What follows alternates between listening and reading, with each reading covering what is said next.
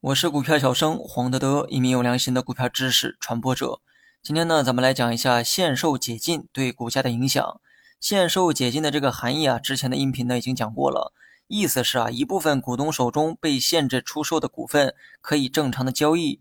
那么言外之意呢，禁止出售的这个限制啊被解除。那么限售解禁对股价到底有何影响呢？先说一下结论哈。从多数情况来看，限售解禁呢对股价负面的影响更多一些，尤其是对短期股价呢更为明显。价格变动呢永远离不开这个供需关系，股票的数量就是供给端，那么投资者的数量啊就是需求端。限售解禁意味着有更多的股票会在市场中流通，那么供给变多了，价格呢当然会受到影响。如果想让这个价格啊足够的坚挺，那就得保证有更多的投资者购买股票，这样呢才能保证供需平衡，让价格呢稳住不跌。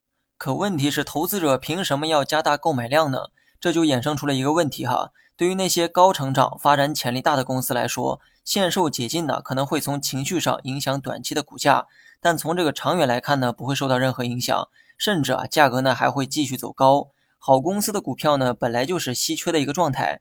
解禁后，流通的股票数量的确是增多了，但也会吸引同样甚至更多的投资者来购买。所以啊，对于一家好公司来说，根本呢就不用害怕限售解禁对股价的影响。学习更多实战技巧，你也可以关注我的公众号“股票小生黄德德”。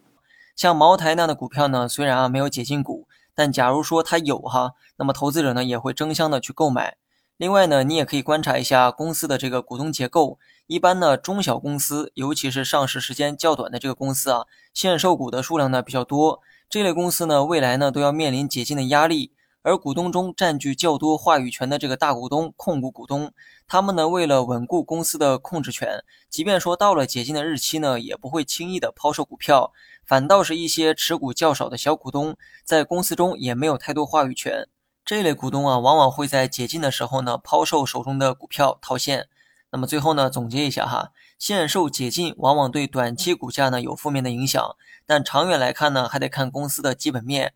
好公司的股票，即便有解禁股，还是会被人买走；而业绩平平的公司呢，解禁只会加快股价下跌的进程。另外呢，股份大量集中在个别股东手里的公司，解禁后抛售的现象啊，并不严重。反倒是股东较为分散、小股东较多的这些公司呢，解禁后更容易抛售股票。好了，本期节目就到这里，详细内容你也可以在节目下方查看文字稿件。